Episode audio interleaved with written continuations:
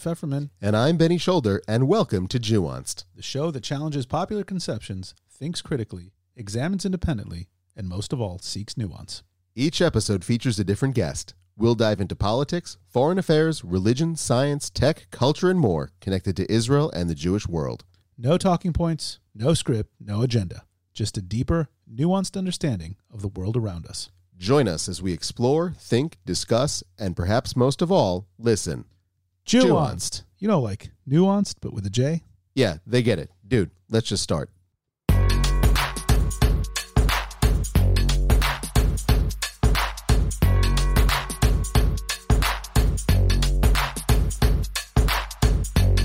Greetings out there in podcast land, and welcome to Jewanced, the show that brings you a nuanced exploration of Israel, the Jewish world, and beyond. I'm Benny Shoulder. I'm Dan Feferman. We are very excited after a long hiatus to bring you another great episode of Jewanced.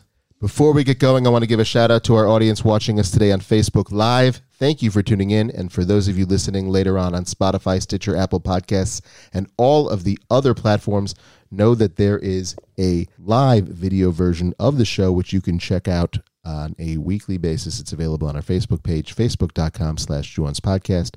Check it out when we record or watch all our episodes on our YouTube channel, Jewanced Podcast, as well as our website, www.jewanced.com. Also, make sure you are following us on Instagram at Jewanced, on Twitter. We are at Jewanced Podcast. And as always, make sure you subscribe to Jewanced on Spotify, Apple Podcasts, Google Podcasts. Does Tesla make a podcast yet? Of course they do. Probably does. Anywhere where you get your podcasts. And uh, there are rumors out there um, in old, ancient Egyptian texts written in hieroglyphics that if you leave us a five star review, it does make a difference. It definitely does. And I just want to say, uh, dude, it's been a while. It's been a long while. It's been a long while. Before we jump into our thing, let's um, introduce our guest who is with us today, a, a very new friend that Very I new. made, and this is part of the reason why it's been a while. That's right. So we are always on the road. because I'm always on the road. So we are lucky to have with us Rawan Osman, a Syrian Lebanese peace activist, born and raised uh, between Damascus, or born in Damascus, raised in Lebanon, moved to Europe um, to study, to go to school. And uh, basically, the short story is after many years of being a Hezbollah fan um, and basically being brainwashed against people like you and me, Benny, uh, Rawan moved to Europe where she Why would you want to be against me? everyone's against you and um, and uh, eyes were opened minds were changed hearts were won over and uh, Rawan is now a very brave and bold peace activist uh, for peace between uh, the Arab world specifically Lebanon and Syria and the Middle East she now lives in Germany and uh, studies Jewish studies and Islamic studies in Heidelberg if I'm not mistaken she's also a pretty cool lady who I had the chance to uh, spend a week with in Europe, and part of what we'll talk about on the show is what we did during that week. How you doing? Uh, hi, Dan. Hi, Benny. Um, I'm fine. I'm delighted to be with you guys. Uh, Shavua Tov. Shavua Tov. Uh, What's up? so, thank you for the introduction. It is true. I used to be a big fan of Hezbollah. Was it the food? What was it? What brought you to Hezbollah?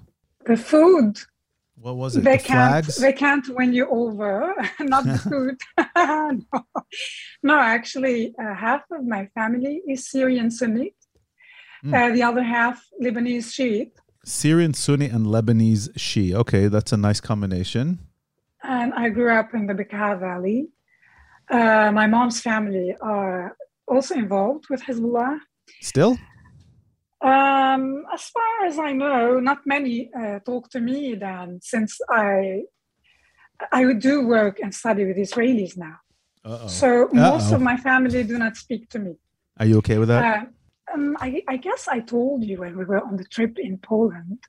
Um, it hurts uh, sometimes, but um, although I lost many family members and friends, I won many family members and friends.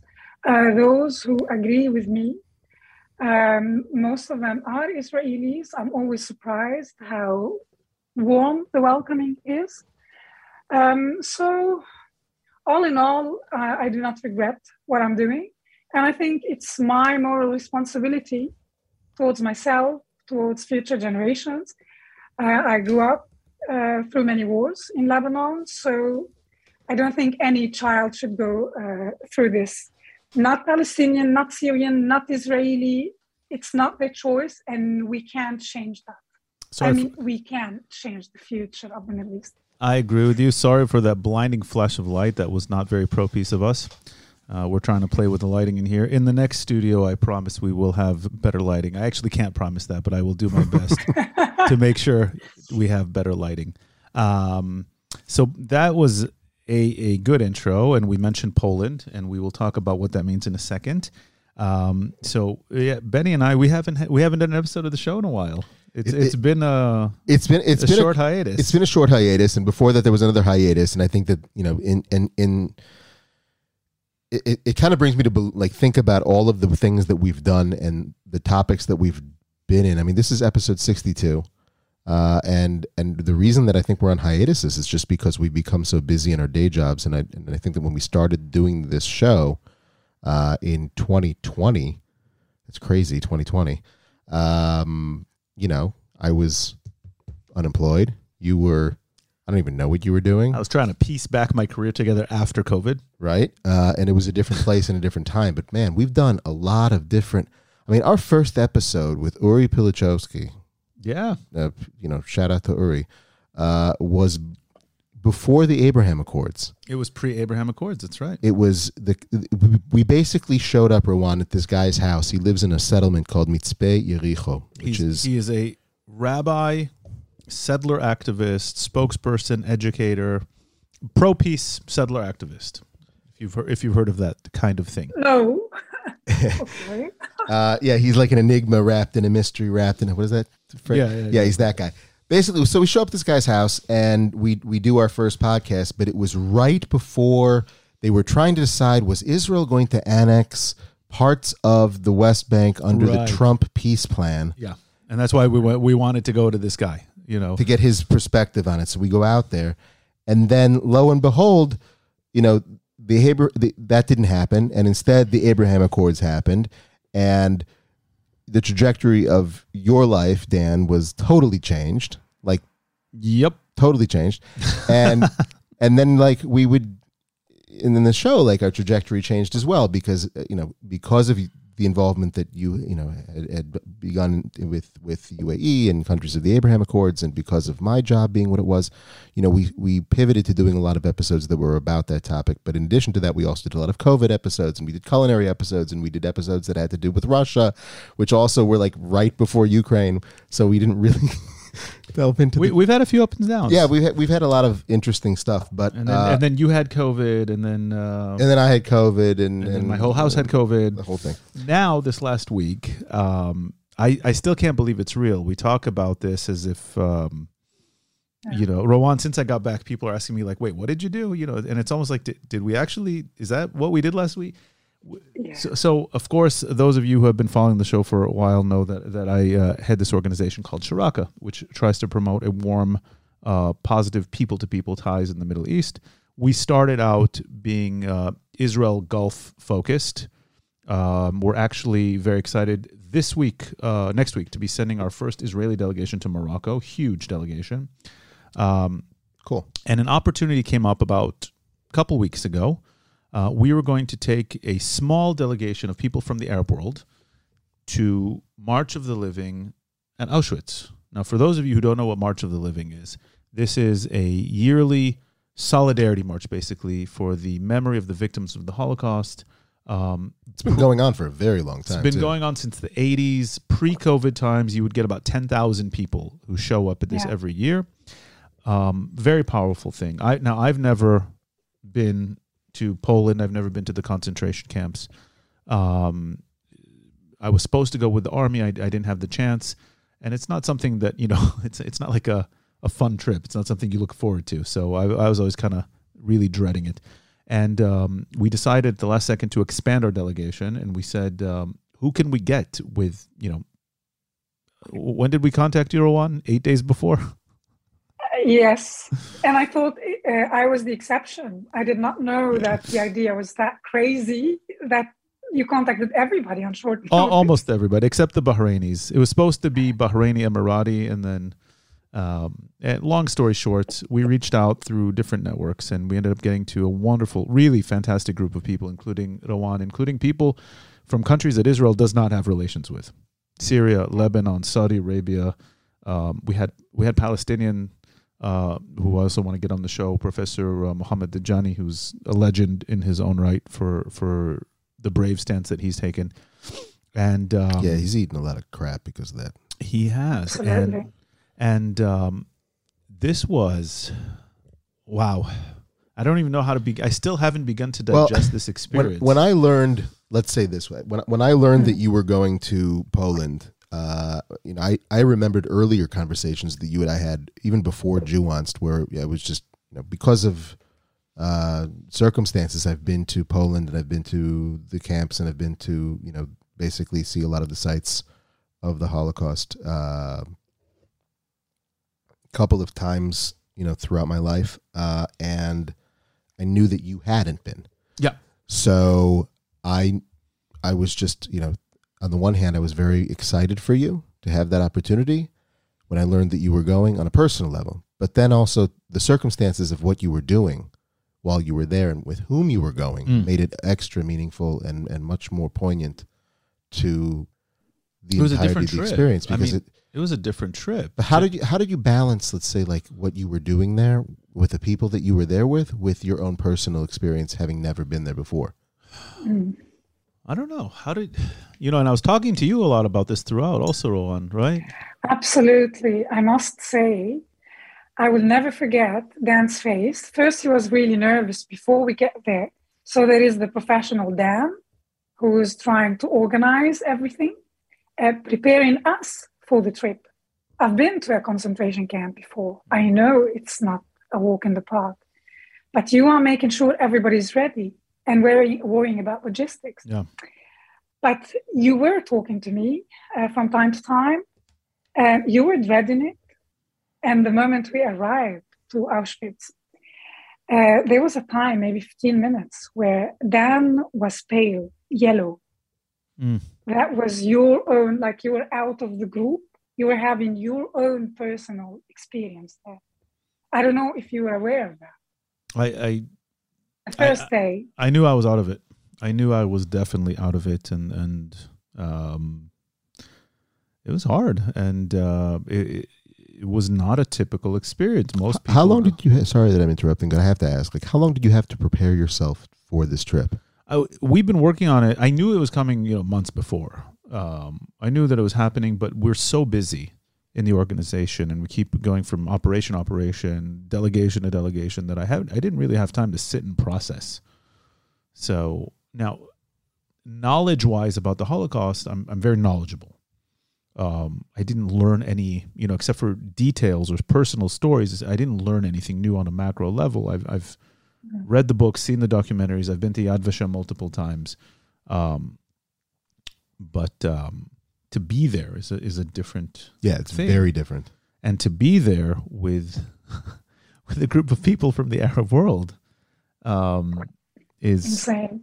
it's it is insane. Um, it is insane. I want I want to get back to that, but let, let's take a step back here. Um, so we introduced you at the beginning, Rawan, and you are a Lebanese Syrian, half Sunni, half Shia, um, who just joined a, group that's part Israeli and went to go visit Auschwitz. And you're wearing, people can see, a Star of David necklace on your shirt. What what is your story? Let's let's find out who you are because there's a a lot of interesting stories here. Yeah.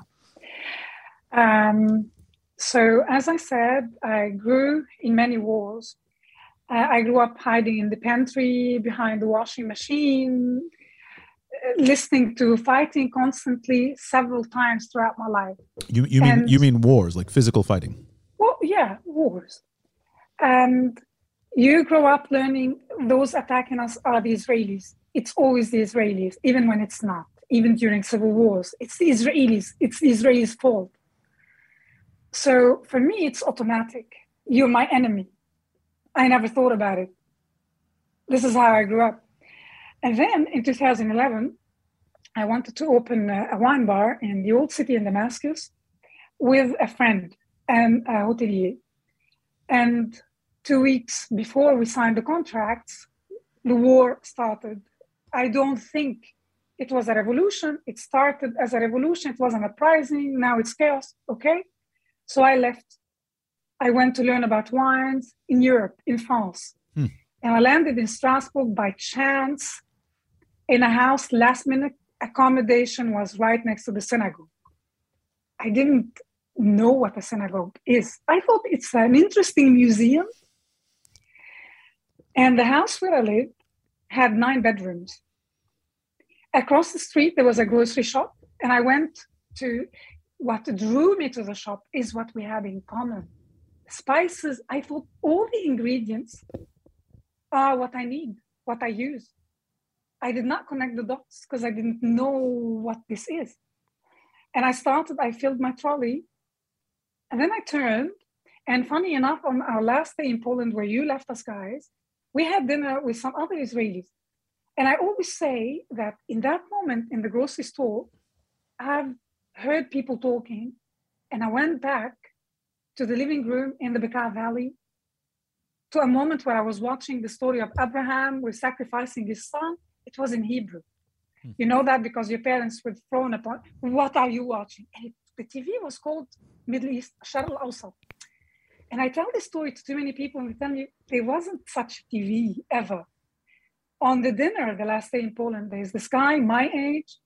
He's telling me about the TV Sharq al I'm like, damn, he knows it. Biblical stories, cartoons. Yes, that's what I used to watch. This is how I recognized that these people are Jews perhaps Israelis, and I had a panic attack. Hmm. I was 26. I couldn't breathe anymore. I ran out, left everything, ran across the street, went up to my bedroom. I couldn't breathe. I was on the carpet, sweating, feeling my heart in my throat.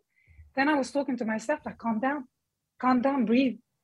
And as I washed my face, it was the first time I asked myself, why? Why? Look, I turned when I heard Hebrew, and they were ultra Orthodox, dressed in big black hats and yeah. their coats and sideburns, and I panicked. When I asked myself why, they didn't say anything to me. They didn't even look at me. Why were they my enemy? Why was I scared? So, first thing I established in my head, I was afraid that upon my return to Lebanon or Syria, I will have problems with Hezbollah. I was scared. One. Two, I was worried they would, if they would know that I'm an Arab, they will attack me, hurt me, insult me. But this did not happen. So I had to calm myself, compose myself, return to the gro- grocery store because I knew I'm going to see this man, the shopkeeper, for a long time. And I did. I apologized. I said that I forgot my wallet. And he asked me where I come from. I guess he uh, understood Syria, Lebanon, he realized that I panicked because I realized they're Jewish. And that was it. He was very pleasant, helped mm. me with my grocery, we've become friends. I watched the Jews for a while, and I realized that there's nothing wrong with them. I like them, the way they treat each other, watching them for months, mm. going to the synagogue after I understood what they do there. And I read about Hezbollah and the axis of resistance. I didn't share this with anyone for years. I read about it and I realized that it's sometimes it's not Israel attacking us. And why did Israel inv- invade Lebanon? The story I always heard. I mm-hmm. was born in Damascus because of the Israeli invasion. They attacked us. Reading what was happening in the 10 years prior to this invasion, all the terror, uh, terrorist attacks. Reading this history changed my mind, and I was angry because the Jew is not my enemy. And after meeting so many Jews, I realized that I would rather stand by your side proudly. This is why I wear the Star of David. Mm. it's been only maybe five, six months I wear it. And for me, it's not only a Jewish symbol. I would wear the menorah. The Star of David is what you've chose to put that on the Israeli flag. And for me, Israel is a miracle. So I don't just stand by the Jew, I stand by the Zionist, by Israel, by what you've been able to achieve after 2,000 years of bullying. That's remarkable. Um, and I'm always floored when we meet like really remarkable people like you who who who not just think the way you think but are willing to say it out loud um, and how to come to those conclusions and where the rest of of your home society is you know on that kind of thinking um, it's it's just remarkable I, I have Can to I go ahead. just add one thing? yeah You know what I find remarkable? Uh, you asked me, um, there were these guys from Israel 24. They wanted to interview us. Mhm. So there is this guy, Ariel. yeah Um, he's interviewing me, and Ahmed. Ahmed takes a photo. And I realize the guy with Ariel has exactly my hair yeah style. yeah uh, what's his name uh, Mael Mael uh, Ben Mael. Yeah one and he asked me why do i why am i wearing the star of david he's astonished anyway we finished the interview and ariel tells me can i shake your hand? And he has wet eyes. And i say sure buddy. And then he's like I- felt the same. He's like can i hug you? So we're hugging for two minutes with strangers and he has wet eyes. That i find remarkable but it also makes me angry. To me, in my mind, and now I study Jewish studies, I meet all sorts of people from all around the world. You are touched when someone is loving and kind and has understanding Yeah. for your existence. yeah This is wrong. This makes me angry. You are so used to people being, okay, bigoted yeah that for I have friends in Israel who cry when I call them check on them when there's a terrorist attack. This is wrong. It makes them brings them to tears. You accept the fact that we're hateful, that our relationship, like there is no relationship, so it is the way it is. No, more people should be like me, and this is my responsibility because I know I to me you are my family all of you, it's the way you treat me as well. I know there must be Israelis who are not that kind, who are irritating. I haven't met any yet. I'm not naive, I'm pretty sure there are some. Mm-hmm. But I don't think it's fair for you to feel this way. Can I ask you a question? It's Sure. it- we've had this uh, sort of a, uh, I won't say, I won't say that we've met met you know people with similar stories to you, but I have in the course of life met people who have discovered you know had epiphanies about uh, the conflict in the Middle East or or Israel or whatnot, and it's, and it's always interesting to me because in the course of my own transformation, you know, I at some point in time I was very right wing, and then I became very left wing, and now I'm very center. I never felt when I when I like had some sort of a change of mind or a transformative moment politically speaking. I I never felt like the other side or or a different ideology that I was switching from one to the other like betrayed me in any way. And when I think of what you've mentioned here, I think you know, here you are living your life, just a normal. Per, I mean, you're not a normal person. You're, you're, you know, everybody's a remarkable person, but you're, you know, you're living a very normative life, growing up in, in, you know, the Middle East, in Lebanon. You get to Europe, and then you have all these sort of epiphany moments, and, and you make these discoveries about, uh, about Jews and about Israelis, but you're also making an epiphany and a discovery about yourself, and about where you come from, and the people that raised you, and the society that you came up in and I'm wondering what that sort of crisis, or is it a crisis rather? You know, what what that it's sort of be maybe does an identity crisis to to when you look back at your at your at your at your life, all of those years growing up, and, and see that in the context of that time. I mean, what does that do now that you've that you've sort of gone through a, a wall, so to speak? Uh, I am a normal person, but in that sense, in that respect, I am different. I grew up in a French Catholic school in Lebanon, and um, I never believed the stories they told me. Um, and they say that the Muslims are lying. And then there is the Sunni part of the family telling that they are right, the rest are lying. The Shiites, same apply. They're all accusing each other of lying. So I never felt at ease. and the Lebanese hate the Syrians, the Syrians hate the Lebanese. So I never really belonged there. And they always tell me you are so European because I am very liberal in the way I think. So coming to Europe and just finding out that my people are the ones who are deceitful and bigoted in some parts of what they taught me, I've been brainwashed. This is not fair. I felt like a fool. I was mm. angry. Mm-hmm. The more I read, the more I was angry. And you know, I decided to write my story, like write about the Jew, my perception of the Jew before and after I came to Europe.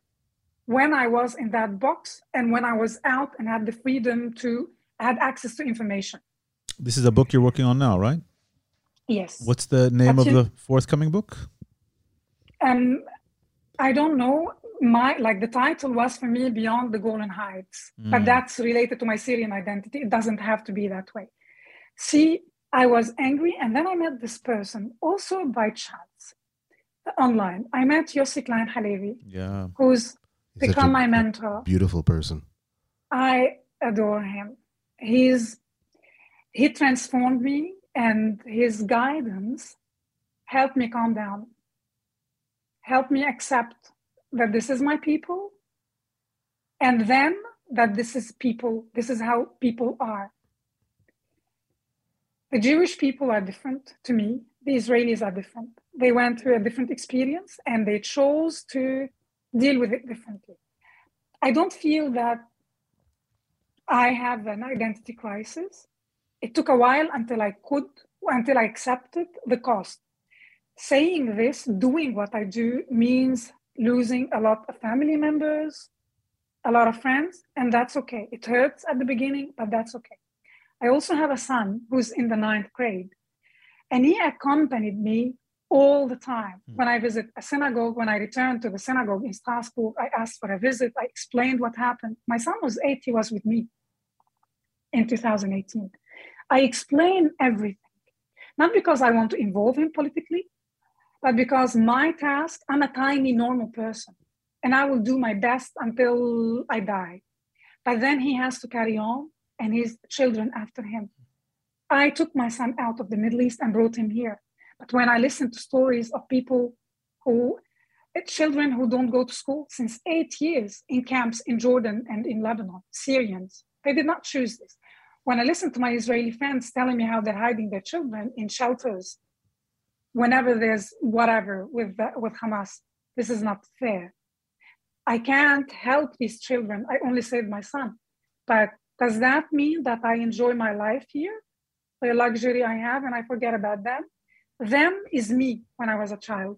Hmm. Someone had to help me because I was a child. Is, is there a feeling, both when you're thinking about those children and when you're thinking about just all sorts of people all over the Middle East, where you you kind of want to like physically and mentally liberate them from the constructs that they're living in?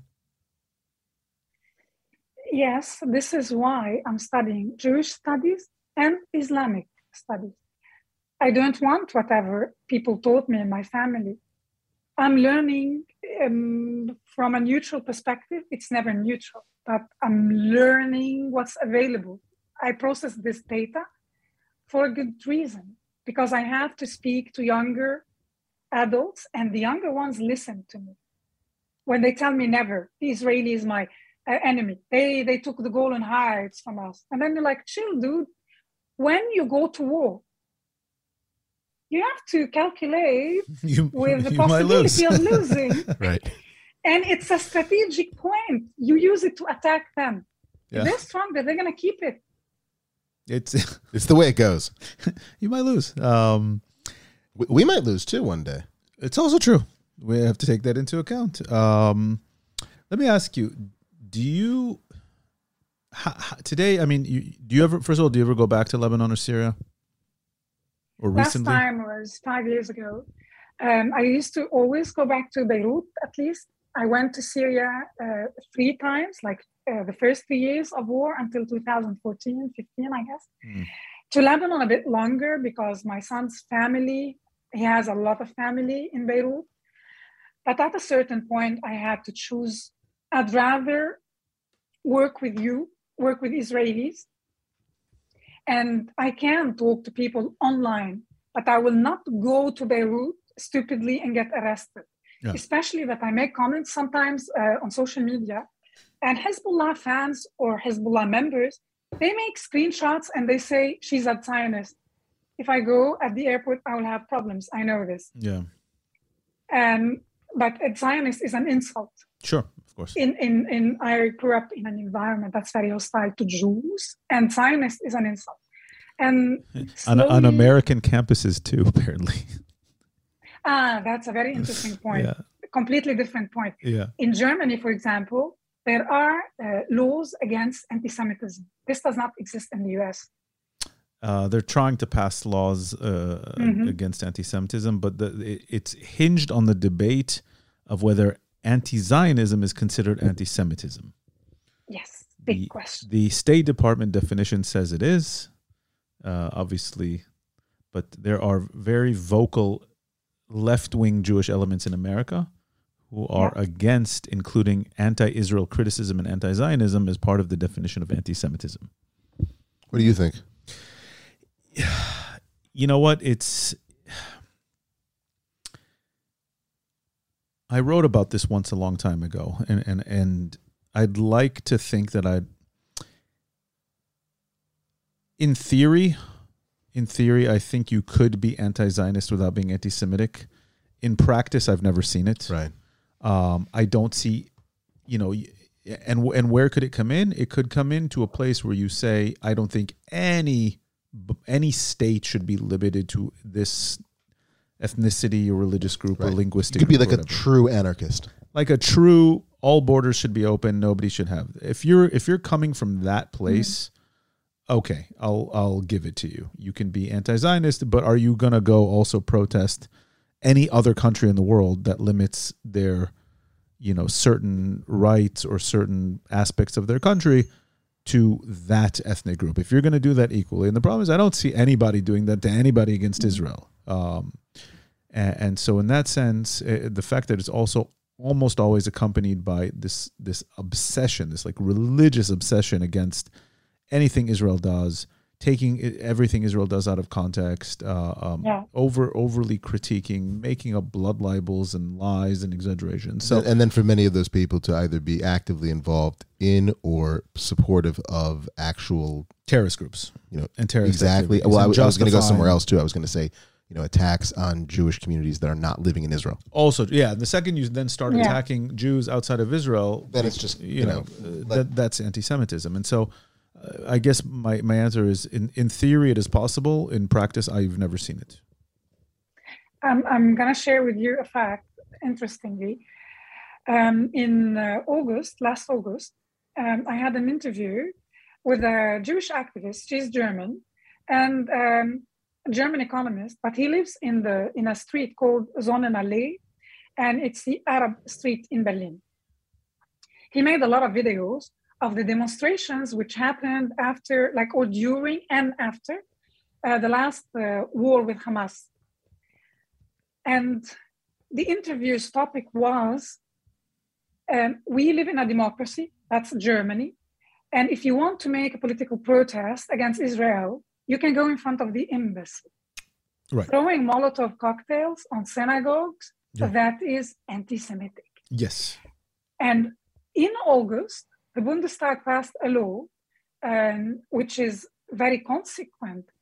If those, uh, like the Arabs who join in such on such demonstrations, who don't have the German nationality yet, if accused of anti-Semitic acts of any kind, they will be deprived of ever obtaining the German nationality. Hmm. That was interesting for a good reason, and they should do the same in the USA.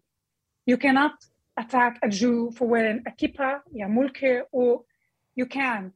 If it's only against Israel, then you demonstrate like we always do in front of the Russian embassy Right. with your slogan. But just attacking people, that's pure hatred. That is, and and um, and I think that yeah, that's a that's a differentiation I'm willing to accept. Uh, obviously, not agree with, but I'm willing to accept. I always thought it was in, like, if people get really caught up in like, okay, well, where is the line? Yeah. You know, where is the line? The line for me is like, would I be proud to find out that my son did that?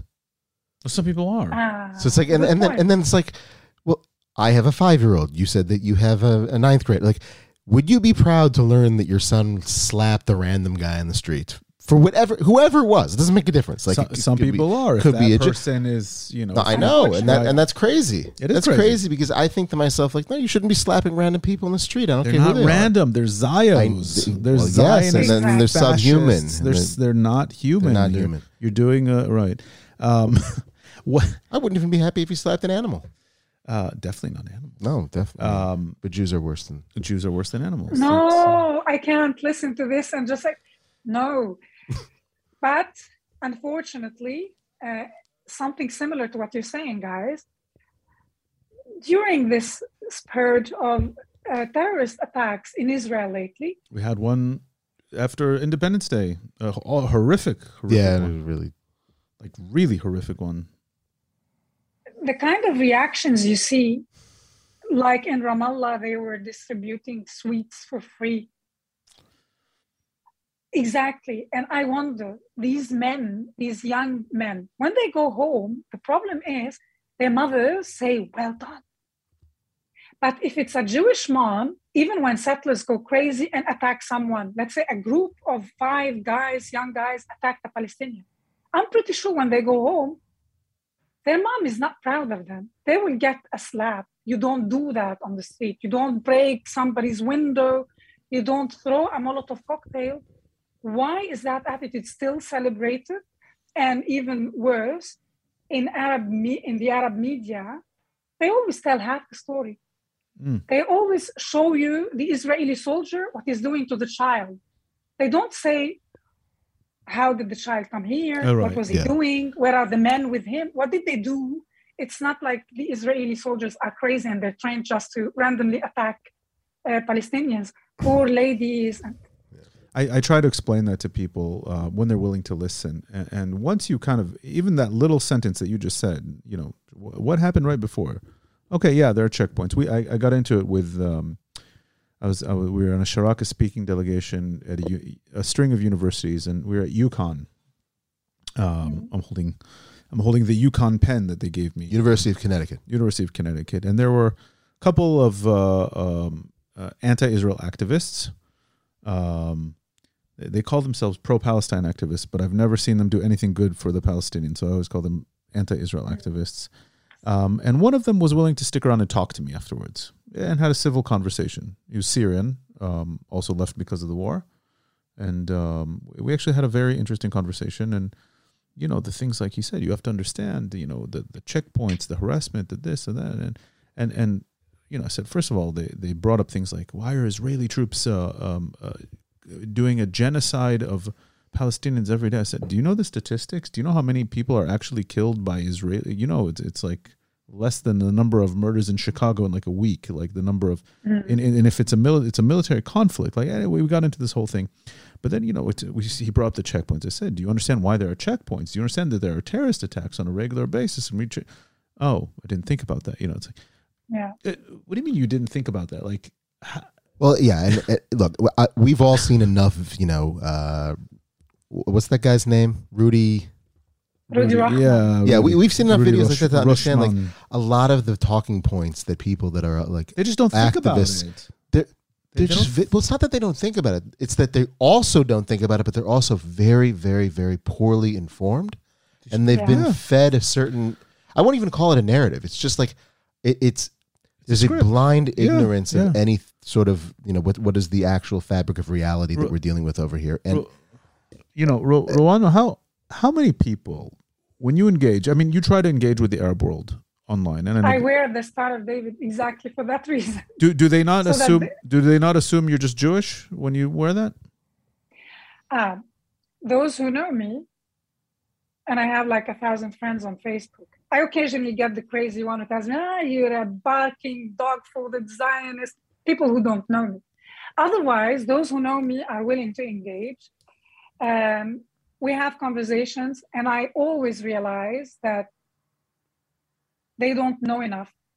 When they tell you, when they use words like genocide, apartheid, Yeah. they have no idea what they're Oh, talking I about I know it. the check the checkpoint the wall yes, let's let's read about it. Why did this happen? The genocide. Why is it necessary? Genocide. The genocide claim was the- always really funny to me because it was like, if if we were perpetrating a genocide, we're like the worst perpetrators Oh of my God, yeah. genocide ever. We, we're like failing so horribly at doing this. It's taken us, you know, fifty plus for, for years having the most 75 75 years years in of- the world. This is of really trying to do it. genocide. it. You know, what the Germans could could could do in you know five years, we, Bravo. we've we've taken Uh-huh. seventy five, which is which is ludicrous because it's like if if that was really the aim of Israel, it could take like what like a month, be done with it.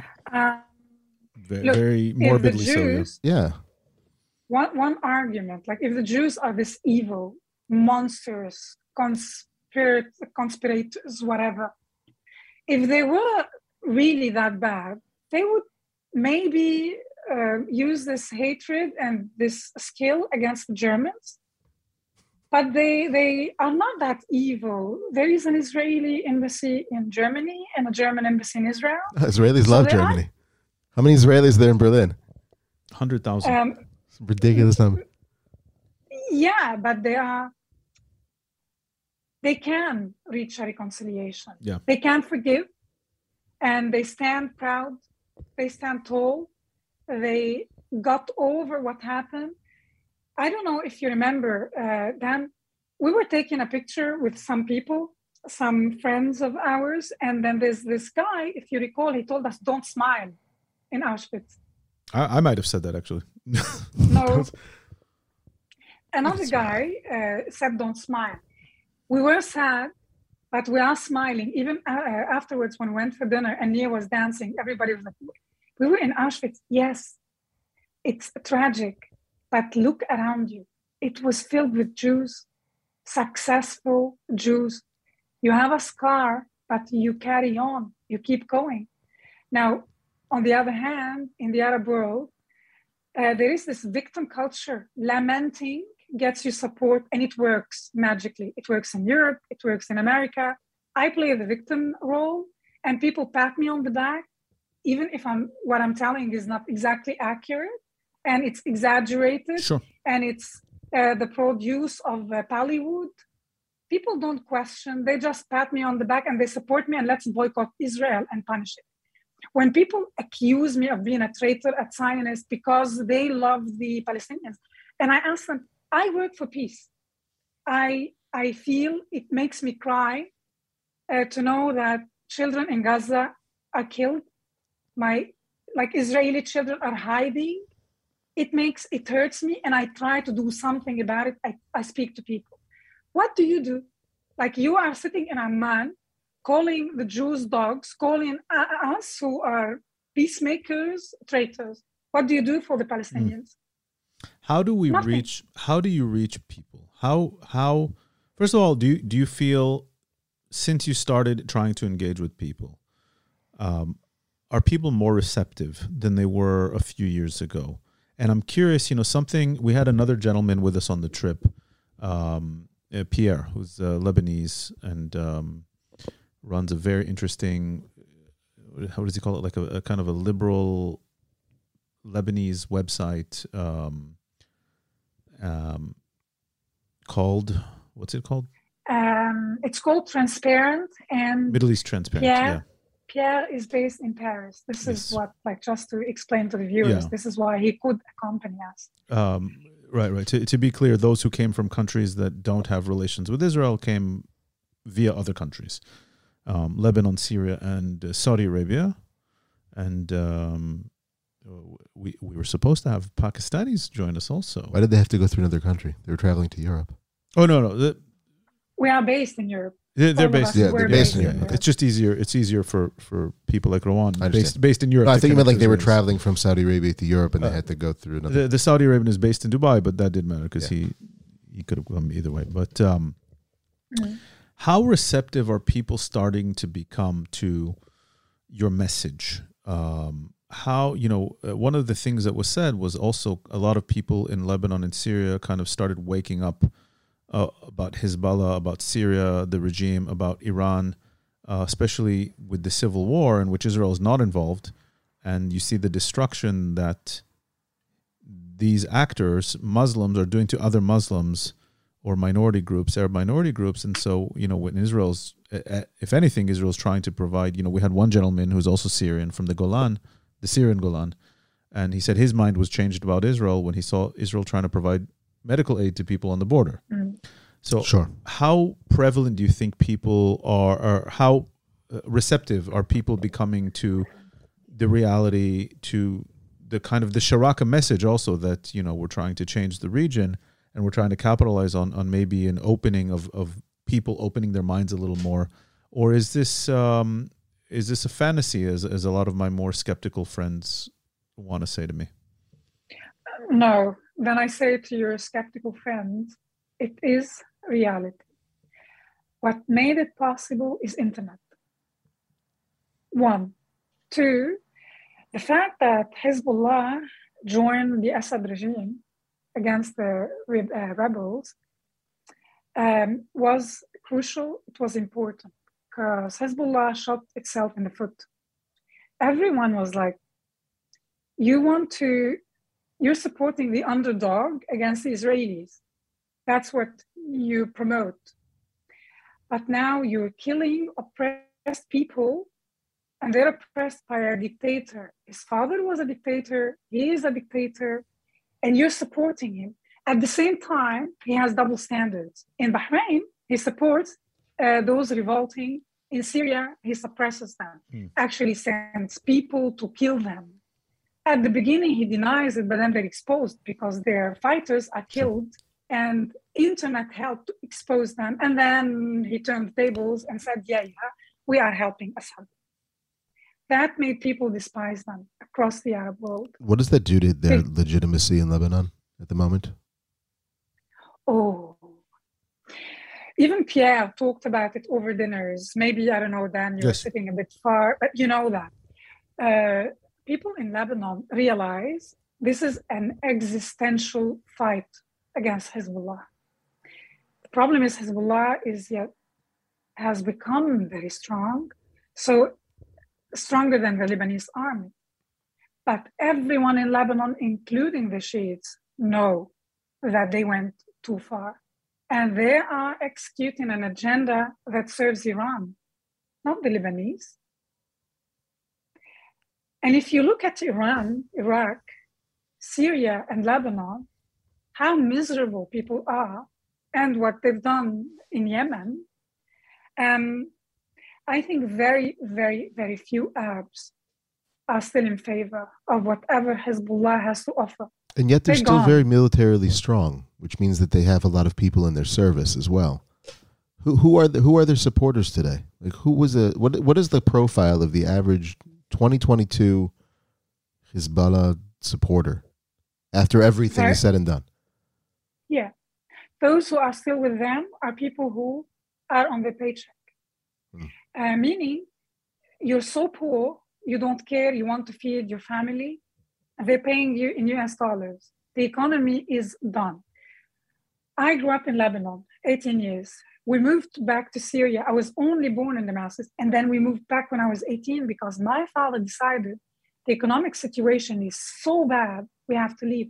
And it started back then, so maybe 2002. And now, after 20 years, I don't think we, there is a similar economic crisis in modern history. Yeah, Something it's, it's a failed state. Yeah, it's still a failed state. Absolutely, absolutely. But they still can pay their supporters in US dollars. We're not talking about millions, but we're talking about people who support them. This is not the problem. That you can compensate. The problem is that ideologically they are the strongest. Still? Think about absolute they their people their surrounding uh, the very core of hezbollah think of any people you like around the world think of a mother who celebrates the death of her children the women of hezbollah cheer they dance on streets when their children uh, are martyrs when they receive the news which is against human nature but they've been trained to do that such a mother is much stronger than me in many ways, but she's a monster. Mm. We have to work on that. They are getting fewer and fewer, but the majority is not those people. And if you give people an alternative, if you give them job opportunities, they will ditch them. Exactly like the Palestinians. If there's a viable economic plan, which any authority would allow, those who have jobs and careers, who have, who can envisage a future, uh, are different from those who have nothing to lose. They will not fight. They will choose to have happy, healthy families. Right. And you can talk to them and establish peace. It seems and, and yet i mean and yet it just goes back to i remember reading a study at some point that said the majority of terrorists uh, specifically in, in the in the muslim world at some point they found was actually middle class educated people and not poor people um, i look at the kind of terrorism that's happening here in israel and it's a different context but these are people with jobs the ones who had access to israel whether they snuck in or this i mean uh, you know, I'm I'm torn on this, and I don't have all the data, and I'm not, um, you know, but how how do you keep reaching people? What needs to be done? Let's say, forget the Palestinian issue for now, because I think that's a whole different issue. But in Lebanon Yeah. and Syria, how how can we reach more people like you, um, to get them to just open their minds a little bit, to get them? I mean, Lebanon, for example, if Lebanon decided to open up ties with Israel Mm. imagine the economic bounce back it could have imagine the Absolutely. im- imagine what would happen if, if you know but how do you get rid of hezbollah i mean that's the question is how do you sideline hezbollah and then you would have israel you would have the abraham accords countries um every you the us coming in you you would be able to reconstruct lebanon you would have trade with a very prosperous neighbor to the south something you haven't had recently oh i see Hisam is joining us hi Hisam um, so you know, I'm I'm just trying to think out loud here. Is like, uh, is that message coming through? How do you speed that up? How do we get a thousand of you, Rawan? Um, internet. Internet and just let me say something. You are right that sometimes terrorists are middle class educated people. This is um, where ideology plays a big role. They are convinced that they are the righteous ones and they sacrifice um, their good life their well-being for an ideology which uh, for that to happen, for peace to come to, to happen in the Middle East, we have to annihilate the Israeli existence, get rid of the Jews. It's an ideology, and we can work on it using internet. Uh, talking to people and showing them that the Israeli doesn't have a third leg. They're not enemies. They don't hate you. And speaking about Lebanon in particular, there is something very interesting when I started working and studying with Israelis, I realized like it was a decision. I was very aware of it. I cannot go back to Lebanon. So for sometimes family members who are open-minded, they say, isn't it like unfair to Adam, to my son? You can't take him to, to Beirut, to the beach. I mean, the food is fantastic. Lebanese are awesome. But then I always true. say, I always say it's not a problem because I can go to Israel instead it's the same food, same beaches, the same love for life, the nightlife. I think if there's or when there's peace between Israel and Lebanon, you'll realize they'll be best friends. Oh, The, the culture is very similar. I totally get that. Um, I totally get that, and and you know, every Lebanese I've ever met uh, abroad, and a lot of Syrians too. It's such a similar culture. I, I have to say, and I'm and I'm listening to all of this, and it's I'm I agree with everything that we're all saying, and I'm on I'm on you know I, I can't even say I'm on board with this. It's like this is obviously Yeah. where where I'm at. Yet, Mhm. and Dan, you'll you'll you'll you'll appreciate this and understand exactly what I'm talking about. You sit here in Israel, especially in times like we've been going through for the past couple of months, where there's this like low low level, low grade wave of terror that's happening every once in a Yeah. while, and you see how for every wonderful, amazing story that we've experienced over the past two years with the Abraham Accords and with your interaction with Sharaka and with meeting people like Rawan and others, it's it's like there are still it's seemingly hundreds of thousands of people within our midst here in this country in this land who are so easily influenced by calls of like the Jews are trying to take over Al-Aqsa and Mm. and which is like total bullshit because that's not like that's yeah, not it, the it- it's just so could disconnect and from and, and and it just I mean, but, but it doesn't matter because everybody know, everybody that's in power knows it's bullshit. Yet you have people in in Ra'am in in the, in the Islamic party saying things that people in Hamas are saying about how the Jews are taking over. And even the king of Jordan is coming out and saying the Jews need to be the Israelis need to be careful about their behavior on Har HaBayit on Temple Mount and it's like wait, wait a second. You know you're the king of Jordan. You know that this is not what we're doing because you're the sovereign on the on the Temple Mount. Yeah. you know that what you know what the arrangements are yet you're saying these things to get out in front of the street who is saying it so that you don't appear to be against the street. So it's very discouraging because it's like there's this perpetual yeah, why can't we dissemination Yeah. of garbage that comes out of all sorts of leaders' mouths, and you want to say like, "Wh- we are responsible adults here. We're having this conversation, and we know what's what's real and what's what's BS. And it's like, where are the actual responsible adults that are in leadership that can come out and say, "Hey, uh, enough." and and I gotta say, you know, I had a lot a lot of these skeptical friends, and everyone came to me because you know I'm, I'm very well known in Israel as being someone uh, very actively promote. It's literally my job is to promote the Abraham Accords, and uh, after the the first or second time of, of riding on the Temple Mount, so uh, every every Ramadan. Radicals, uh, Hamas backed radicals try to instigate trouble on the Temple Mount where the Al Aqsa Yeah. Mosque is, and Israeli police have to come in and instill order. Um, and of course, what gets to the new, the international news, is the Israeli police storming the mosque, Yeah, and not the build up to it, like like you were saying, right, Rawan? yeah, And people, uh, so the first thing that came out is cries, certainly on social media. You know, Israeli troops trying to take over, kick the Muslims out of the Temple Mount, et cetera, et cetera. What shocked us here is what you were saying, Benny. It, the the the Prime Minister of Jordan, the Palestinian leadership, of course, but even Well, the king too. even the king, even I believe some of the governments involved in the Abraham Accords, for our friends in the Gulf, um, were, were condemning Israeli actions on the Temple Mount. And the question that I want to I want to throw to you here, and you're obviously, I, I we we never build you as a Middle East expert, but from your take, from your take, from understanding the culture, from maybe I- don't know the the modes of thinking, Benny's question here why first would it help and why aren't the leaders at least of the moderate camp we keep talking about the moderate camp in the middle east all come out and say israel is not trying to take over the temple mount let's all calm down discredit the radicals and everyone criticize the radicals and not the israeli police who's just trying to instill order as any government would have to do. Why why can't that happen? Is that just is that too wishful of thinking? Um, would it help?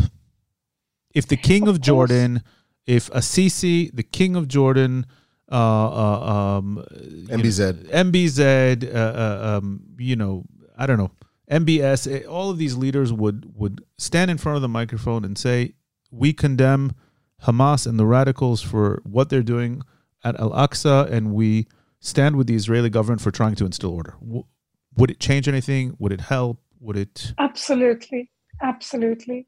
Because um, in the Arab world, um, it's very rare to find people who read. Uh, we are used to, if you read, then you read the Quran. Basta. Like the Quran, and most people don't understand what they're reading. They just believe the Sheikh. He, whatever his interpretation is, and sometimes he has a very modest, modest understanding of things of life anyway. Um, so, and our education system does not um, um, is not uh, designed to create critical thinking.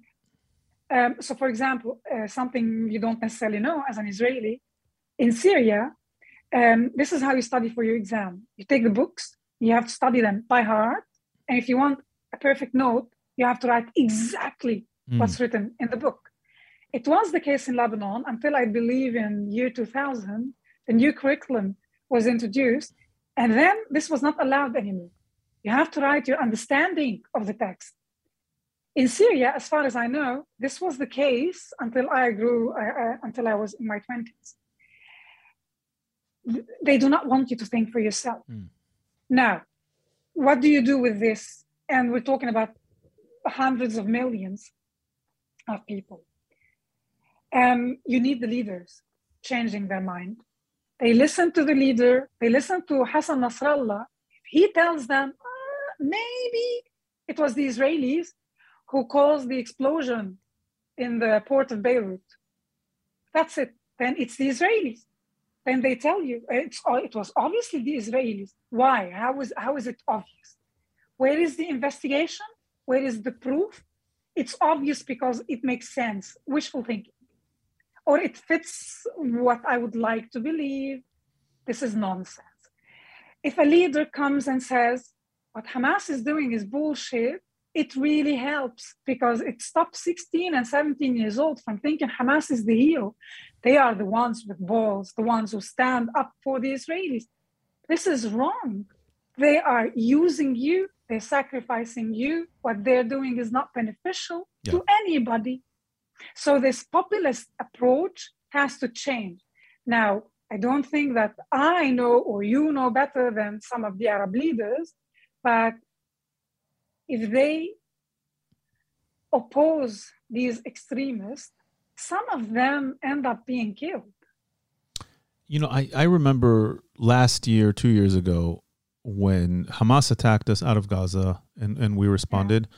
I don't recall if there was overt support from the Arab governments, but nobody criticized. Yeah, it was like a cold shoulder, basically. That was my. Nobody criticized Israel's actions, and yet when we have this constant thing regarding the Temple Mount, you know, I'm, I'm just I'm waiting. I'm waiting for for for that one brave Arab leader to be like, guys, what are you doing? They're you know, stop it. Just like you know, in a weird paradoxical way, it also encourages crazies on our side as well. They're like, I, I and I've heard this. Like people like Itamar Ben Gvir kind of type in, and his supporters will come out and say, if they're accusing us of taking over the Temple Mount, let's just take over the Temple Mount.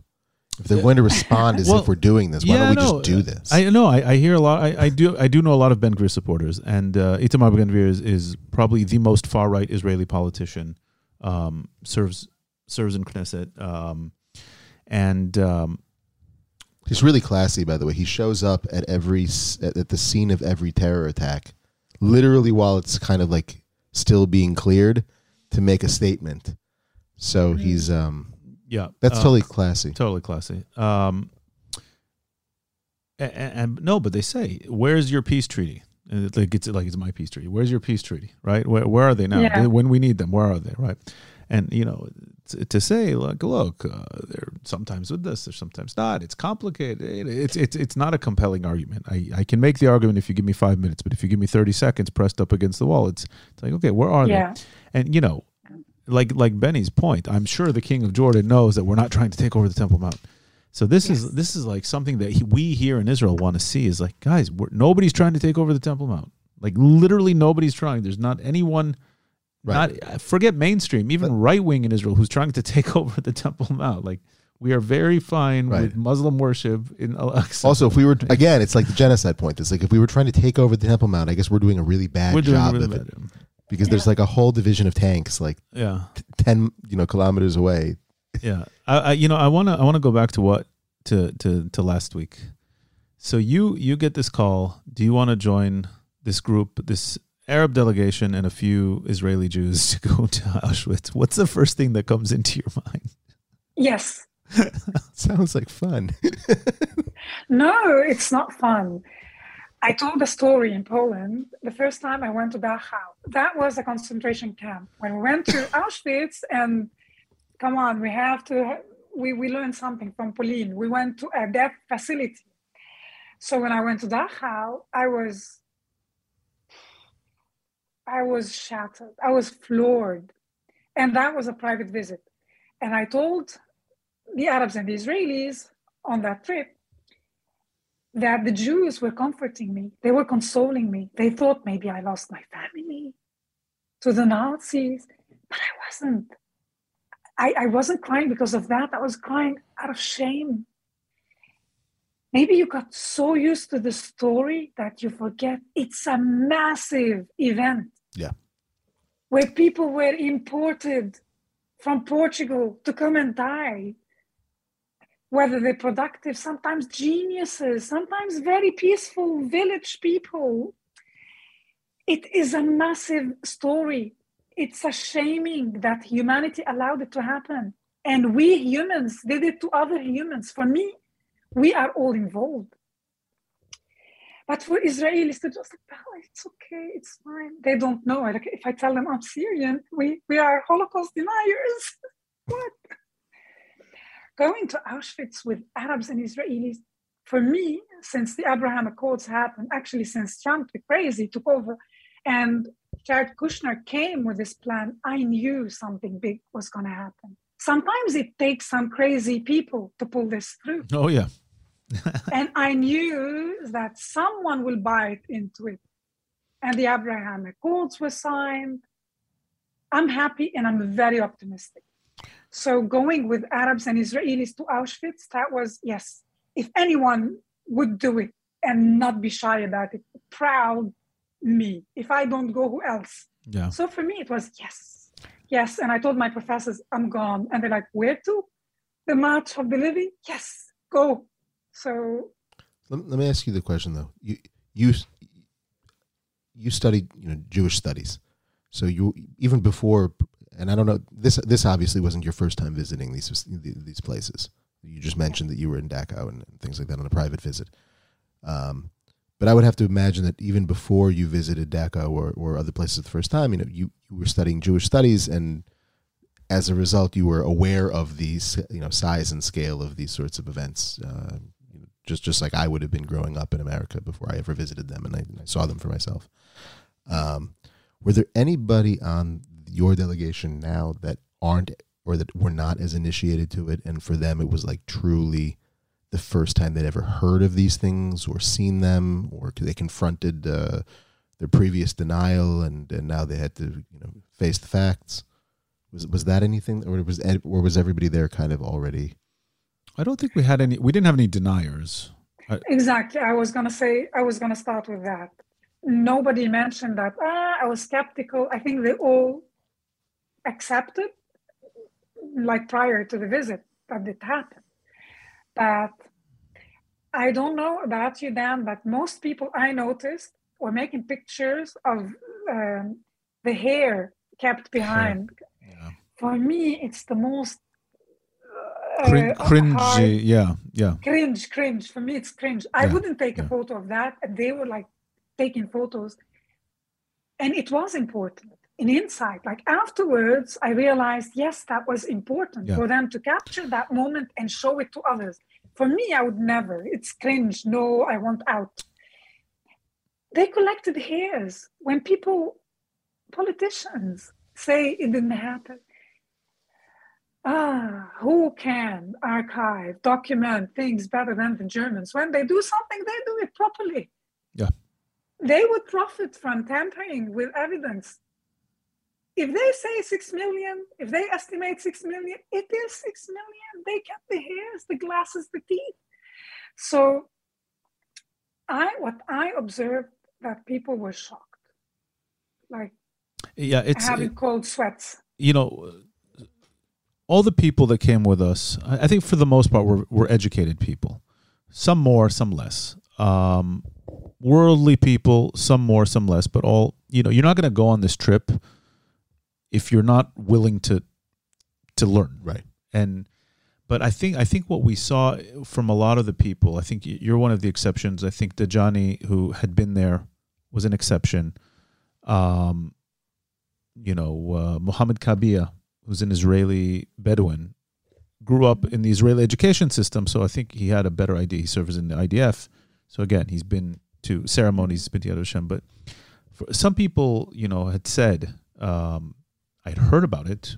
I saw documentaries, but if all you hear about is, or, or, you know, if you talk to people, a lot of the people I've talked to in the Arab world is, yeah, they mention it like a paragraph in a textbook about World War II, and you know, so when you think about that, there's no difference between um, the Syrian civil war and the Holocaust, or the Armenian genocide and the Holocaust, or Rwanda, okay, or Serbia, or, mm.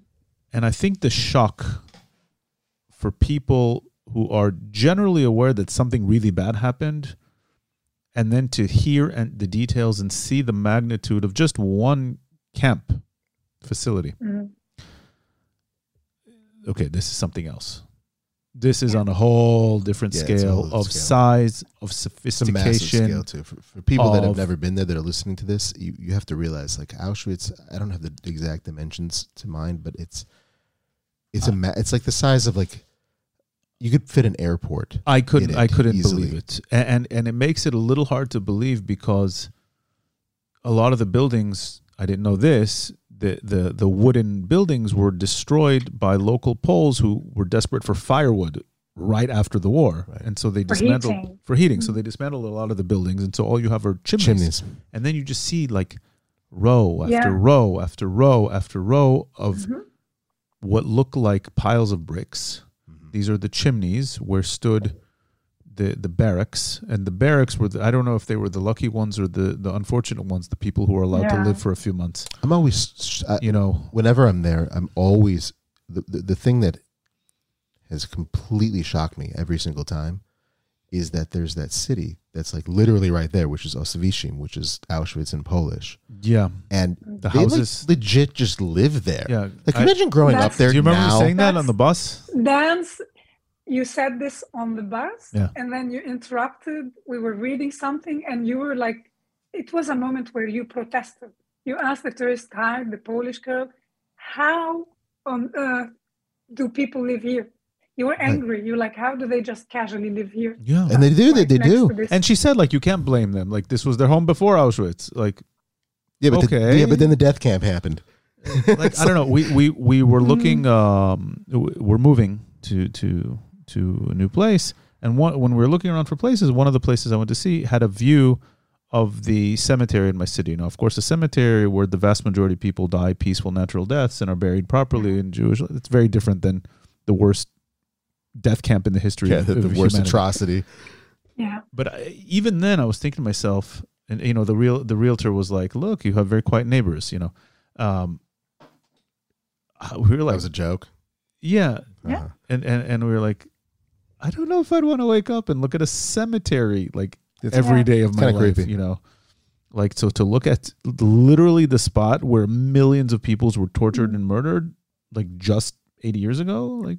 Yeah, then you have to like teach your kids like hey down the road there's all these tour buses that are coming the reason why is that there's a this I event wonder. Yeah, good point. What do you Right. teach your kids? Either you just completely don't talk about it because you don't want them to have that life It or it but you can't them, I mean, it you was have the to, you have Germans. to It wasn't the Polish. no i mean like right, no. you literally Like- don't tell your kid anything it's like well, until what age like, can you imagine living there and having the conversation like honey at what age are we going to tell little jimmy about the death camp down the street do we wait until he's five is it seven how about ten like what what is it what is it appropriate age to explain to your child what happened down the street and what you know Yeah, right. And what do you tell them? I have no do idea what you tell them? i don't know You see, I um, don't envy Benny, let's share with you something. On this trip, on the like the closing ceremony, they bring the Holocaust survivor. He's 96 years old, and I think his granddaughters are supporting him left and right. He can hardly stand. Hmm. But I- I've seen also, Dan, you said the same. Every documentary, every film, everything I find, I watch it. I've, and real testimonies. This guy was angry as if this happened yesterday. He was still that angry. And I think what instigated this anger is the Polish president Yeah. uh, saying, ah, this happened and it's happening again. Look at the Ukraine. no Look what's happening. And he also he said that You know what else he March said? Living? Do you know what else he said? He said, Go ahead. I, I don't, I don't remember quoting, him, but I, we were all like, our jaws dropped. We were like, did he just say that? Um, that it wasn't six million. It wasn't, yeah, It wasn't Jews that were killed. It was Poles that were killed. yeah. No, it wasn't only Jews. He wasn't. wanted to add. They were And Polish That's first. very that's very important to the Polish people right now that they uh, yeah. they can't be seen so- somehow you know for for the entire 20th century they understood you know maybe they didn't talk about it but they understood that they perpetrated these things like in Germany for example this is this is a, a topic it's like you know what did grandma and grandpa do during World War II like people have to face reality and I think that the German society at least fr- from the outside looking in on it it's like they've had to face these things and face them honestly and then sort of how does that form an identity for a younger generation and, and whether or not you think that that's been successful or what you feel about that that's like something that is known There, there, there's not like a giant move on the part of the German government to have some revisionist history about what they were doing during the Second World War. No, that's illegal. Even Eh, if people right. have such tendencies, And in Do, Poland, do they? It's illegal. No. Yeah, do they? people Do they have have the such tendency, the tendencies. revisionist Yeah, tendencies? yeah, yeah, yeah, yeah, yeah. so There like are neo Nazis as Right. Well. well, So, like in Poland, for the longest time, at least my understanding from from being on trips to Poland from the from the people that would guide the trips was that they would face this reality, and they were going through a you know process of trying to understand their history and this and that, and then suddenly somehow at like you know 2016 or something like that, 2017, it became this sort of revisionist like no no the Polish people were victims too, they were victims Yeah. of the Germans, uh, you know the, the Ukrainians were victims of the Germans. Uh, the Jews that died in Poland, th- those were Poles, those were Polish Jews. It's like, whoa, whoa, whoa, wait a second. Like, you know, when you're the president of Poland, the history of your country.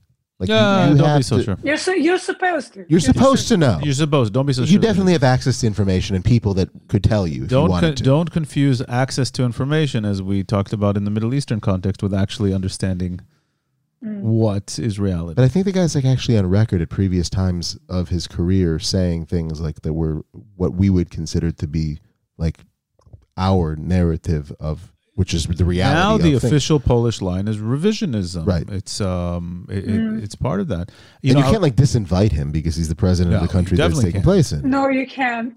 who, who are we talking to? The, I was it uh, maybe the the guy, the the Polish guide, or Pauline, who was our Israeli guide, or Mm. or maybe the cameraman, who's actually very Your knowledgeable. Israeli guide's name was Pauline. Yeah, Paul. Yes, The Isra- Pauli- no, Pauline uh, is French originally. Uh, right. Pauline. Oh, that's. Pauline. It's- Pauline, it's she confu- was it's confusing. She was great. And actually, I'd love to have her on the show too. Um, in in Hebrew, Poland is Pauline. Ah, okay. That's why- yeah. Now I understand. So when we, so everyone was like, "Wait, your guide in Pauline was Pauline?" You know, it's like Okay. it was. Yeah, yes. that's crazy. Yeah. Uh, but Paul, the cameraman, what do you Paul, want to also say? Paul, Paul the cameraman.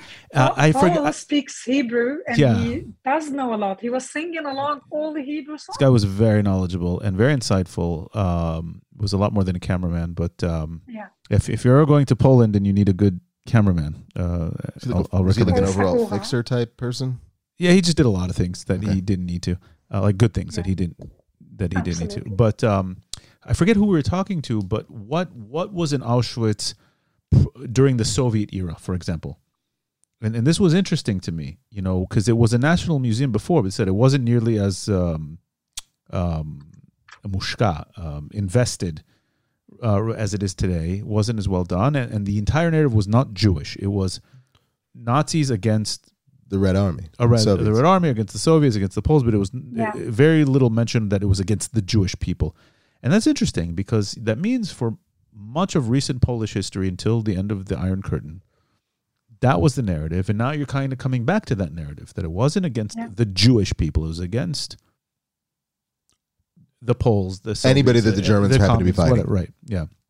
Um, and I find I found that to be to be very interesting because we never think about that. We never think about, you know, uh, we always like doing this on the show, but it's like when you look at things from different perspectives. Okay, so in the perspective of the Cold War in the Soviet Union, what is the the Holocaust story in the in the in the in the context of Polish nationalism today, resurgent Polish nationalism and Eastern European nationalism of countries that were overrun by the Germans, then overrun by the Soviets, and now find themselves, um, you know, expressing their own national identities. What is the narrative? And it's not the narrative we have in Israel. It's not the narrative that Germany has or the West has. You know, you know to to think about narratives and perspectives, you know, it, it, it really differs from from where you sit, from where you come from, from who gets to frame what is the narrative. Not not only that, after the Second World War, there was a process where these Nazis were hunted, where these like the legal process has never happened before.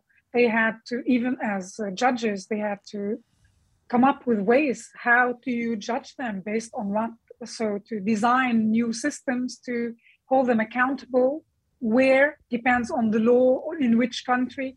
It was a long process, and the Holocaust survivors, they didn't want to talk about. it. That Right. I hear very often again. They just wanted to recover. And some brave ones, and there were projects and funding where they were invited to talk about it. That said, I want to say something. Even you, Dan, you said that to you it's hard.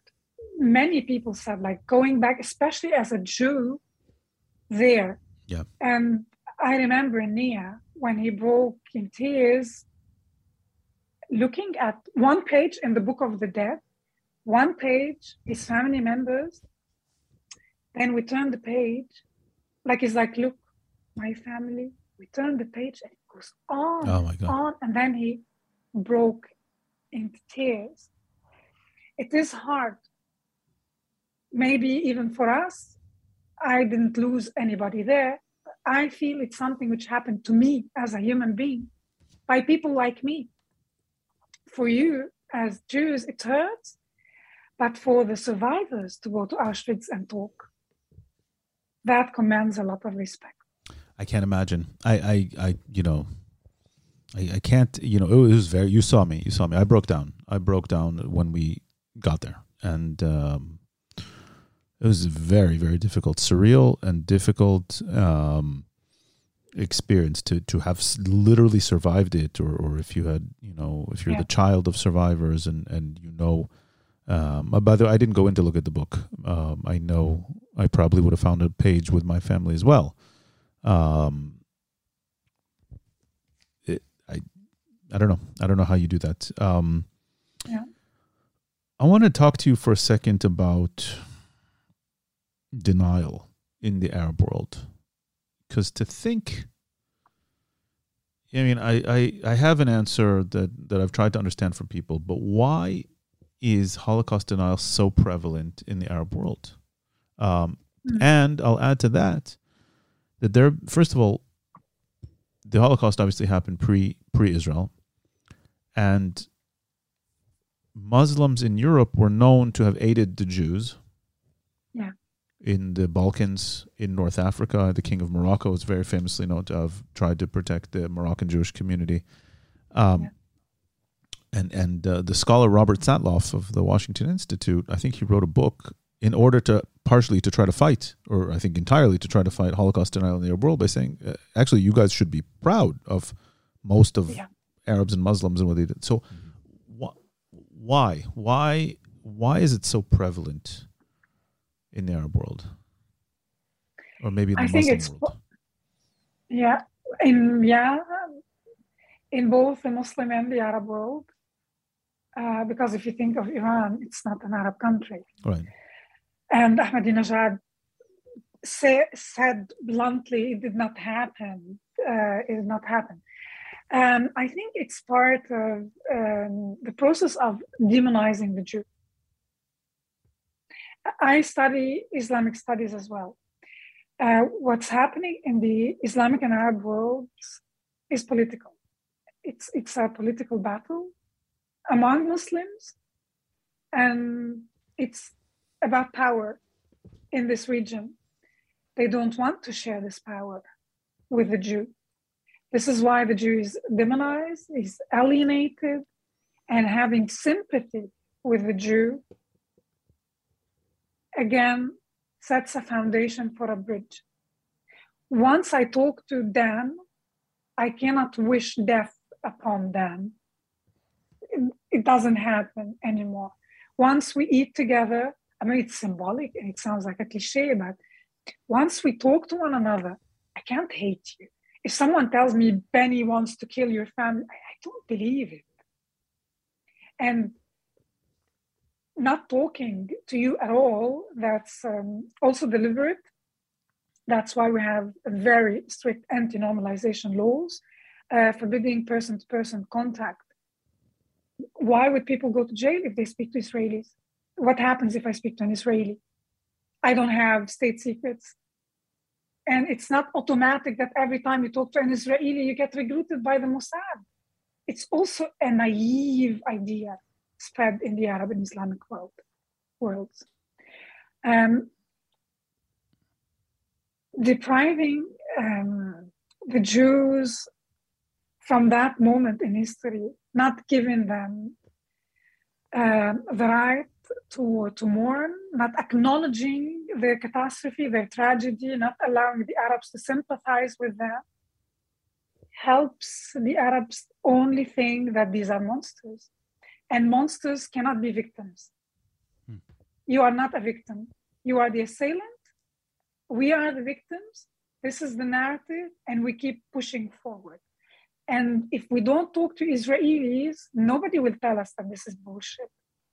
Thanks to internet, we talk to them, and people started open opening their eyes and thinking, no, the Israelis don't buy it, the Jews don't buy it. When it comes to me, people I meet, Judaism is fascinating. It's also a monotheistic religion. We have a lot in common. Uh, the Quran talks a lot about the, the Jews. So we can reconcile, just like Nir Boms said on this trip. It's a small country. Conflict is political. We can solve it. We just have to work for it. Stop saying you can't solve it. It's like the Middle East conflict. In our head, it's something impossible. It is possible. We just have to work for it.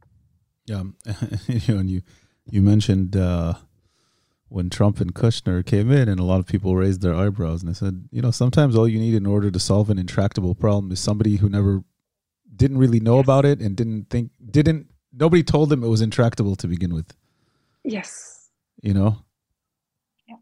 it's like okay just uh, quit repeating that mantra and maybe it's not so untractable like again i'm not saying it's easy but um, you know sometimes sometimes too much self-awareness is our biggest uh, is our biggest stumbling block well it's it, it you put yeah. things on a pedestal yeah yeah yeah everything the, the conflicts is it's such a you know there's a huge pedestal. Yeah.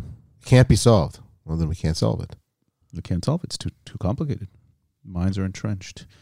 Um, yeah, it was definitely it was definitely an interesting trip, and um, we we we're going to use this as a platform to so, to try to well, uh, to try to work towards reconciliation and towards. Uh, you're segueing into what I'm saying, but like, okay, yeah, like what now? What now? So we we had a meeting um, with uh, with Rawan and with the other people who went on the trip in the forum, and um, we have. I don't want to announce anything quite yet. We're not quite there yet, but there are plans to to take this kind of thinking that Rawan brought forth, um, and how do we how do we make this an operating work plan? How do we make this a program? Yeah. Um, I I I agree that um, even though we have been proved, um, again with with in this specific conflict here between with, between us and the Palestinians, that even if they know us and talk to us and they still try to kill us, um, and I think that was one of the stories that happened the other night. Was the if I read correctly in the news, the guy either stop yeah, stop he gave them a ride. He gave them a ride. Yeah. Know? It's like okay. Um but I think in the big picture, um, I either agree with you, Rawan, or I really want to agree with you. I'm not sure which one yet. Um, that once you you recognize the other's pain, the other's tragedy, um, have some sympathy, and then you can start, you know, peeling away the layers of demonization of someone. But you know what, though? Here, here's the looking in from the outside. For Rawan to have gone down her path, she needed to in in your in your I'm speaking about you like you're not here you're here for you to go down for you to go down that path you had to be in a place at a specific place in a specific time where you were forced to confront the reality you were in that place with the seems like they were Hasidic Jewish people and you had yeah. to you know you had that panic attack and you had to confront it and what we're talking about now is when you're trying to reach thousands and thousands and millions of people and have them have some sort of a shift and meet people you know, I don't know if you could have the same interaction online. You know, you you have to you felt you kind of like okay, we could say like if you were believing in destiny, you know, it, it, it happened to you because it was meant to happen to you in your life, you know, this was the trajectory that you needed to take. But it also just happened to you, right? Like you happened to be there. You started, you know, you wanted to have a wine store, like so you were at a certain place. You went to France and you started studying, you know, so it's like you accidentally fell into this, so to speak. So I mean, yeah, that that's and, why she's at the forefront of this. But right. but what what I'm thinking of is, and you mentioned this earlier, social media, the power of social media, the things we can do today, is is okay, the transformation might not be as strong, but you can reach a lot of people really fast on social media and you can do it for good and for bad. And by the way, you know, I was thinking about what you were saying earlier when you were cringing at some of those things that we saw, and I was too. And a lot of the people were taking pictures and, and you know, so on social media all the time. And, and my first reaction was, really? Like, like just, uh, it seems like they weren't in the moment. But then on second thought, I realized, oh no, tens of thousands of people are watching this now. Yeah. And, and, and that's really powerful. And I think it's a generational thing also, but it, it's, it's really powerful what was happening at the same time because some of our friends on the delegation, especially the younger ones, who were basically live streaming the entire trip on social media, they have a lot of followers. Yeah. And and um, it's powerful. The, the amount of instantaneous reach you can have. Imagine if we had 50 people, 50 social media influencers with hundreds of thousands of followers in the Arab world coming on a trip like this. You know? Like imagine the instantaneous uh, Can I push back on one for once for, for, on one thing? you're going to. No, because I agree with you, and I, and Oh, I okay. think it's great. I just if I'm playing the devil's advocate, I would say, and we've had this conversation with other people on the show when we talk about the impact of social media Mhm. or what social media does and how it works and this and that, and it's like that. That assumes that that's going out to people who are not already in that echo Right, chamber. right, right. Okay, and in reality, what seems to be happening a lot with social media, and and this is quite often in the news these days because of Elon Musk and Twitter and things like that. But it's like, are you even able to reach people that aren't Mm. within your same sort of, int- we'll call it interest bubble? Okay, so are you able to go online and reach Hezbollah supporters? Are, are they following the same areas that you're engaged with? Are is what, what the content that you're putting out ever going to reach hardcore people, Yeah. or even not hardcore people, but people that happen to be within the sphere of those groups of interests online? And and then gets into this sort of conversation of, you know, are you convincing the unconvinced? Are you changing minds, or are you just speaking to the choir? Are you just preaching to the choir? Okay. Um, two points. One, I did not look for Judaism. Judaism came to me. It was a coincidence. Fair enough. Today, those who are, uh, we're trying to to reach, um, you're saying if they live casually somewhere nice in Bahrain, why are they interested in what we have to offer? We're talking about um, a huge amount of people suffering these people who are suffering are interested in a new vision. What does the future have to offer? So if we tell them, okay, if we live in peace among each other, stop persecuting minorities, live and let live, let's find a new pact for all of us so that we, we stop this wave of displacement of suffering, like Yuval Noah Harari talks about it very nicely. If people are suffering, no matter why, we have a problem which needs to be addressed.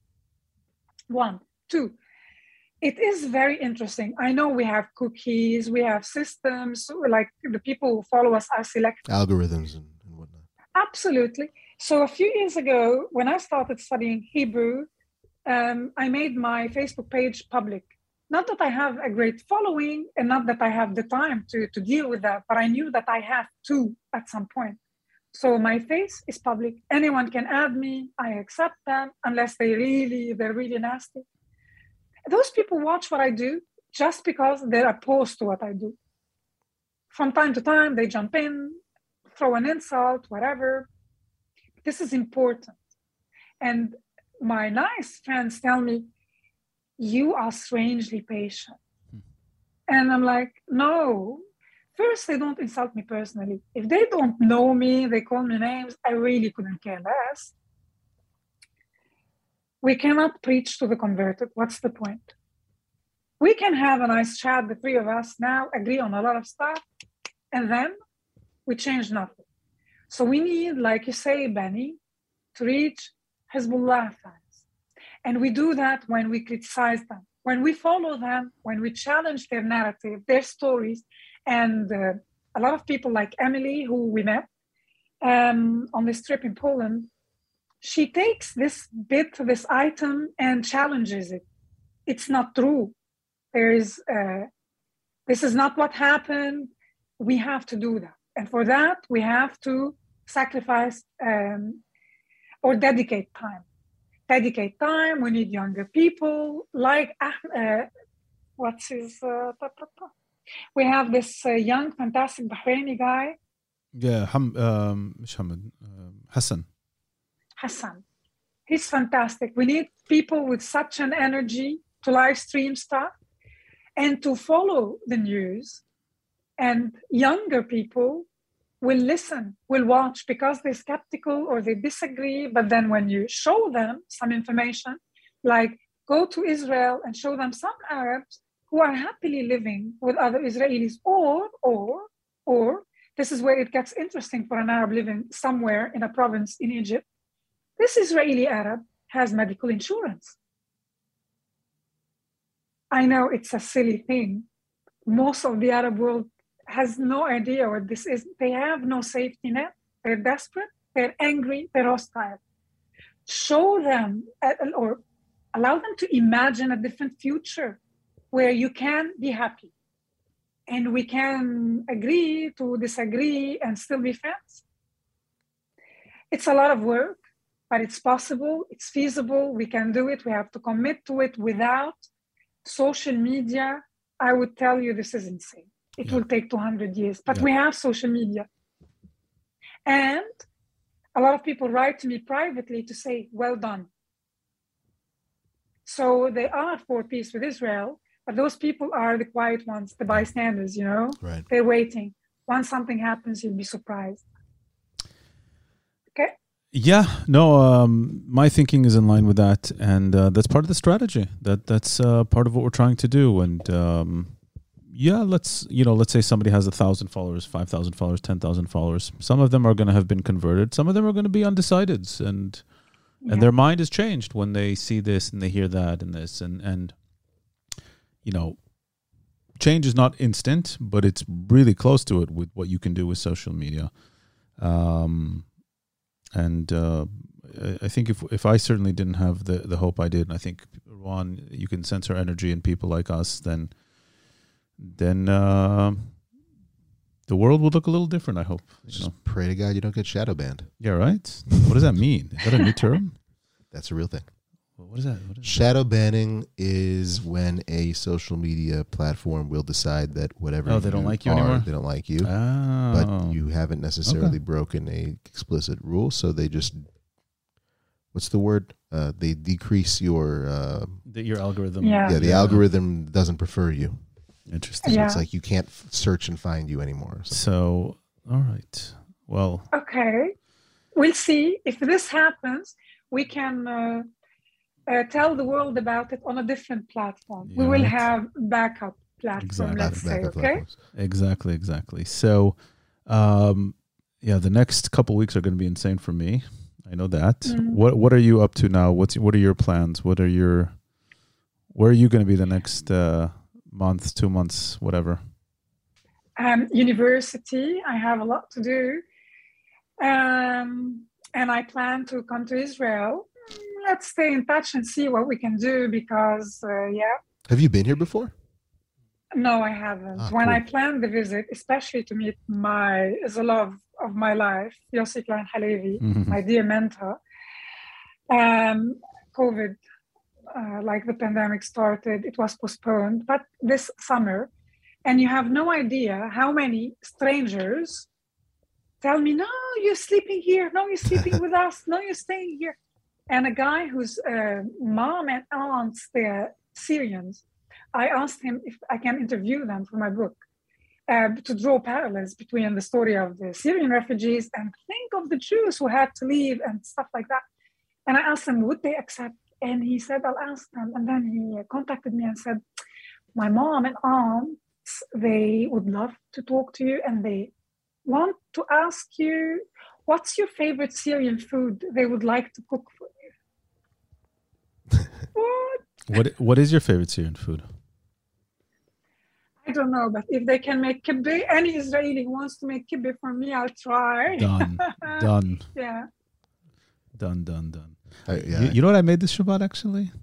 I was with my um, my Iraqi family on uh, Independence Day, and um, I don't know why it clicked in my head, but uh, I decided I'm gonna make tabit for Shabbat. Have you heard of this dish?